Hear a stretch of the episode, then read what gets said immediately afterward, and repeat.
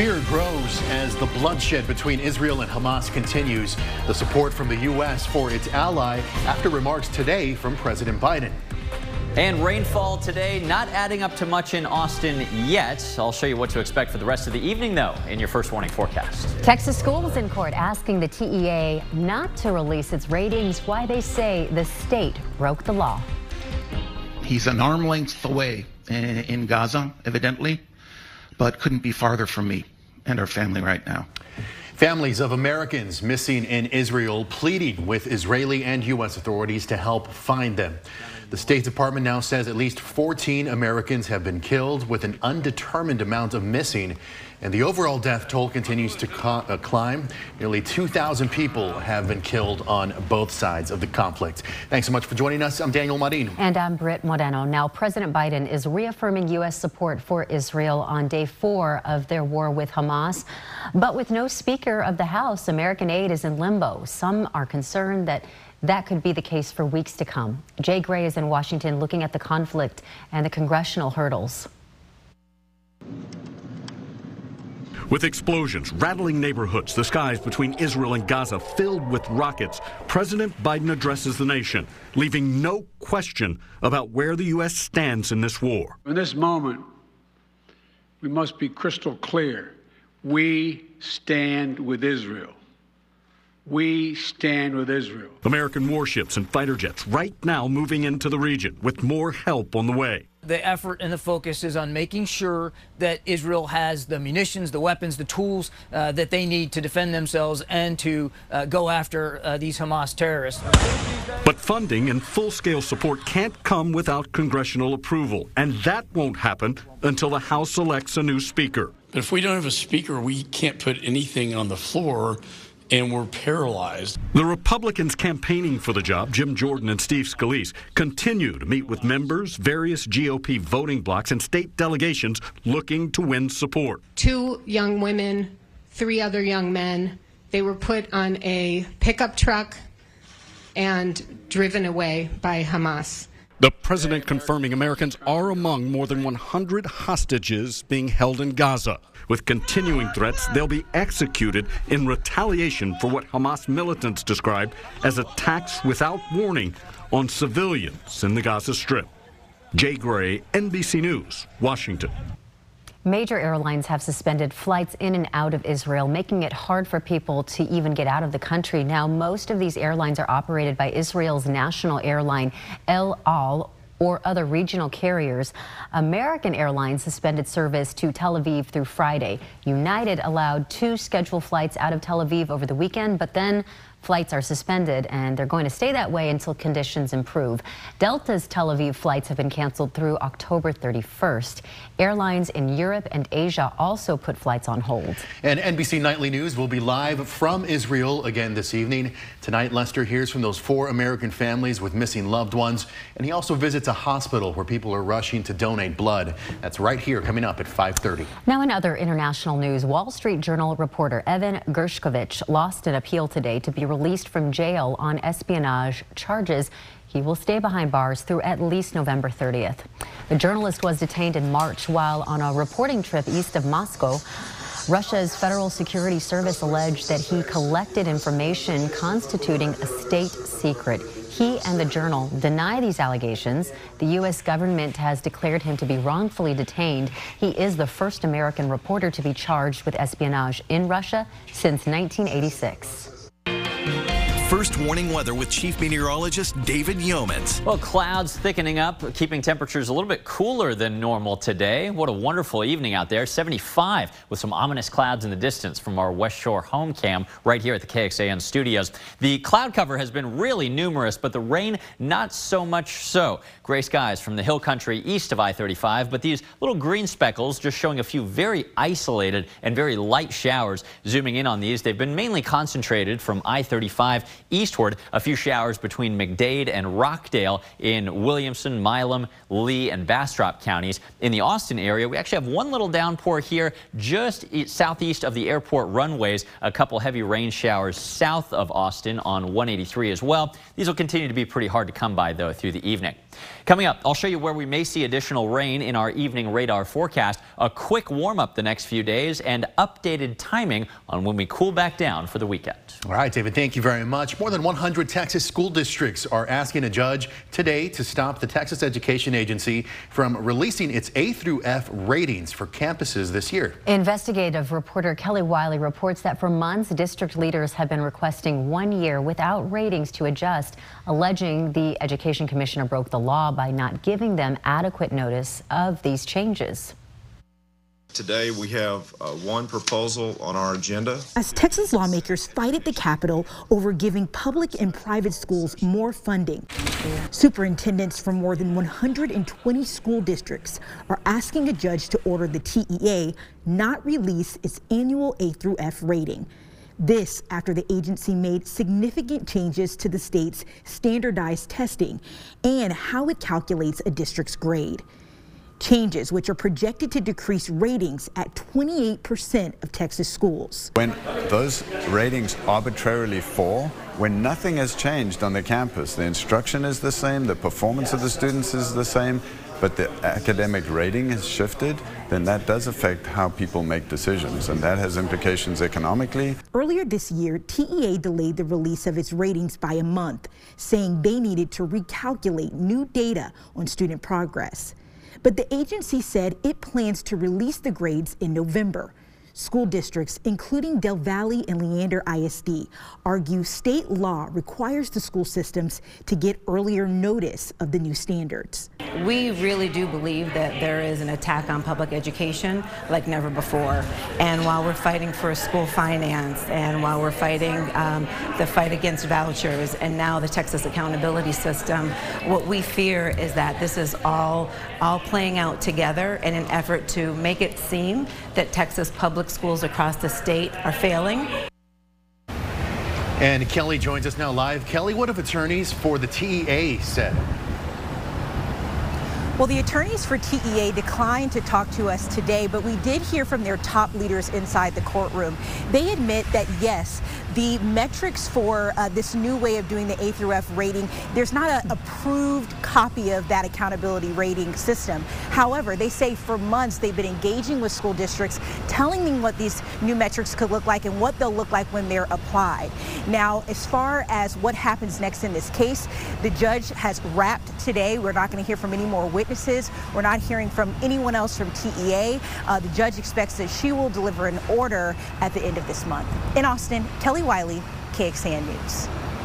Thank you, Kelly.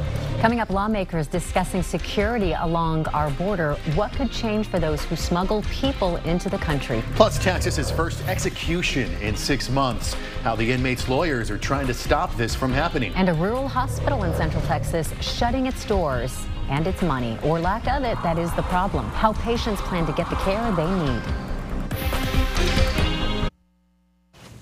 Texas lawmakers today considered new border security measures targeting illegal entry and human smuggling. Now, right now, undocumented crossings are subject only to federal law.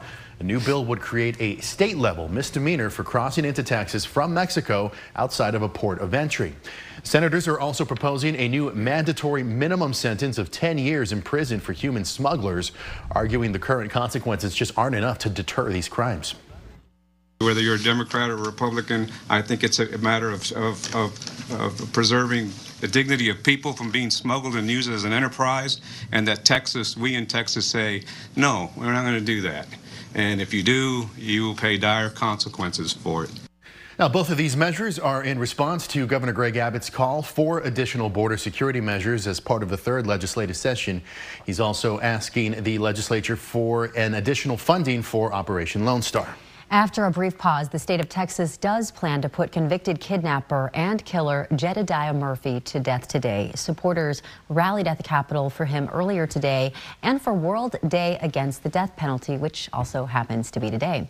A 2001, in 2001, a Dallas County jury convicted and sentenced Murphy to death for kidnapping and killing 80-year-old Bertie Cunningham.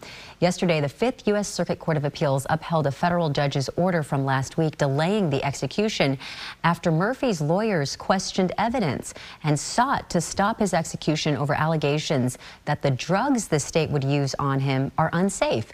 Because they were exposed to extreme heat and smoke during a fire last month at the Huntsville prison where they were stored. The state attorney general's office filed an appeal hours later asking the U.S. Supreme Court to overturn the stay and allow the execution to proceed in Huntsville. The Texas Coalition to Abolish the Death Penalty says Murphy was going through a mental health crisis at the time, shows remorse for his actions, and has experienced a spiritual and personal transformation. Well, just ahead, we can get your eclipse glasses for free. And won't have many clouds around for that this weekend, but today a different story. Overcast skies keeping our high temperatures at only 81. October has really brought a welcome change in the weather. Today was our fourth cooler than normal day out of only 10 days so far this month. Your first warning forecast is next. Financial struggles led to the closure of a hospital in Fayette County. And now the community is concerned they won't get the proper care they need. Nabil Remadna shows us how the closure will impact the community. LaGrange. Small town. In Fayette County. Living here and living in the country is, is a joy. The sights and sounds. Something Bill Koenig wouldn't trade for anything. Virtually everything that you would need has been here except for now the hospital. Struggles to keep the hospital running have been going on for a while. But due to financial issues, St. Mark's Medical Center announced that it would be closing its doors and cease all operations on October 12th. I have uh, heart problems. I have uh, cancer, both liver and kidney cancer. Now he'll have to go into Austin for some procedures or emergencies. You know, it's definitely going to be a challenge. Josh Vandeveer is the director of emergency medical services with Fayette County. The closure means his crews will be transporting patients long distances. And we've noticed increased mileage on our vehicles taking a lot more patients to other local hospitals and taking a lot more patients into Austin. I was born and raised in LaGrange, and of course, we're all getting older. It's not just the older citizens, but they are top concern. And Mayor Jan Dockery says the impact goes beyond just patients, though. Lots of loss of jobs. That's why she isn't done fighting for a hospital. We're looking for whatever avenues that are there. Koenig hoping someone can step in to help. And to lose that hospital um, it hurts. In LaGrange, Nabil Remadna, KXAN News. Now, we did reach out to the hospital for comment, but did not hear back. We did see signs posted on the windows letting patients know that services would be provided through Wednesday. Just last month, Governor Abbott announced a $4.5 million grant opportunity to four rural hospitals. One of those was St. Mark's Medical Center in LaGrange. The goal here to help expand access to health care in rural areas. Now, the other hospitals include Crosbyton Clinical Hospital, Anson General Hospital, and Falls Community Hospital and Clinic. The money can be used to cover debt, operational expenses, make facility repairs, or buy or rent equipment. And they have until this Friday to apply. All right, let's check in with David now. Some of us seen a little rain out there right now. Yeah, not happening for everybody, but we've actually seen a little area of rain pop up in parts of Austin right now. This is happening on a cloudy afternoon with really comfortable temperatures. 5 p.m. checking in at 75. Could be a lot worse than that as we've known from recent weeks.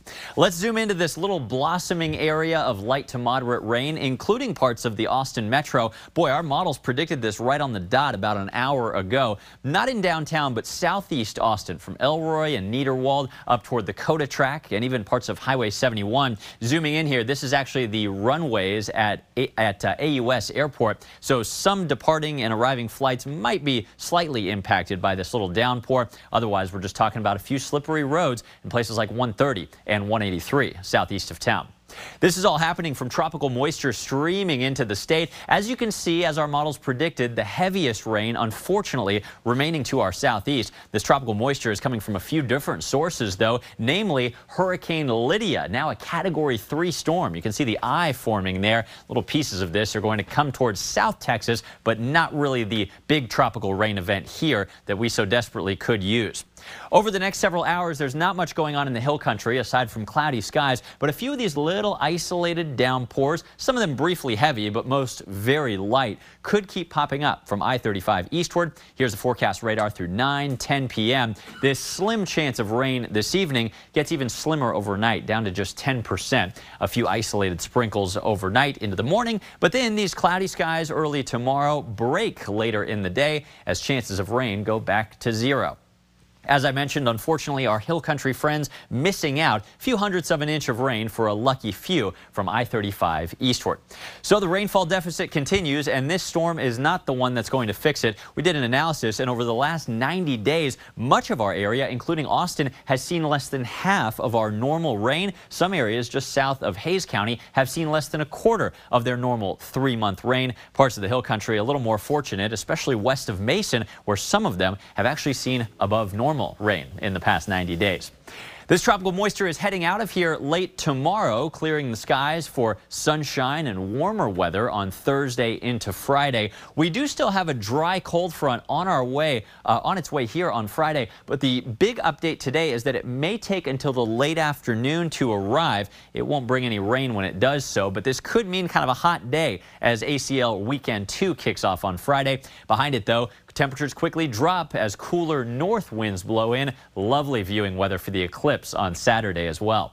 So ACL weekend two, a little warmer than you might like to start, 91 just briefly on Friday. But here comes the cooler breezes down to the 70s with sunny skies on Sunday. Yes, Saturday is the big day with the annular solar eclipse happening midday. The eclipse is going to paint a big dark stripe across the country, including right here in central Texas. The best area to view it, the center line of the eclipse, just southwest of Austin. You can find the full timeline over on KXAN.com. All right, tonight, just a slim chance of a shower with lows in the mid 60s. Cloudy skies through the morning, but then the sun breaks out a little later tomorrow. High temperatures a bit warmer at 84. Just a 10% chance of rain to start your day tomorrow. Then temperatures ramp up quickly. Dry weather with that next front and all the way through early next week. Big swings in temperature, though, with overnight lows cool after the weekend front. And don't forget to get your eclipse glasses for this Saturday's celestial event. These glasses are, of course, necessary to prevent eye damage by looking at the sun, which is called eclipse blindness or solar retinopathy. The damage could even be permanent. The Solar Eclipse Activities for Libraries program, though, is giving away 5 million glasses to 10,000 libraries across the country, and that includes more than 20 libraries in Central Texas, and they're giving them away to you for free. You can find a list and a map of where you and your family can get free Eclipse glasses under this story, new on KXAN.com. Thank you for telling us that, David. And early voting will be here before you know it. What you need to know before casting your ballot this year. With President Biden confirming American dead and missing in the attacks here, I continue my reporting by speaking to the families of Americans captured by Hamas, what they want from the U.S., and my visit to a hospital offering a glimpse of what a country at war looks like on Nightly News. Tourism is back in West Maui after the devastating wildfire in Lahaina, but that decision has some in the community divided. Sunday was the date set by Hawaii Governor Josh Green for West Maui to officially restart tourism. Some say the return of tourism is vital to restoring the island's economy, but others argue it's just too soon. Nearly 17,000 people have signed a petition that calls on Governor Green to delay the reopening. Maui County Council members unanimously voted in support of a resolution urging the governor to postpone the reopening plan. Still, the decision to slowly open more of the island beyond Lahaina is going forward. Well, early voting is just a couple of weeks away for the November election, and voters will decide on a few things from state constitutional amendments to school district propositions. There's a few things you need to know before you head to the polls. Early voting is going to run from October 23rd to November 3rd. Election day is going to be on November 7th. You must also bring a legal ID with you, like a driver license, a handgun license, or a passport.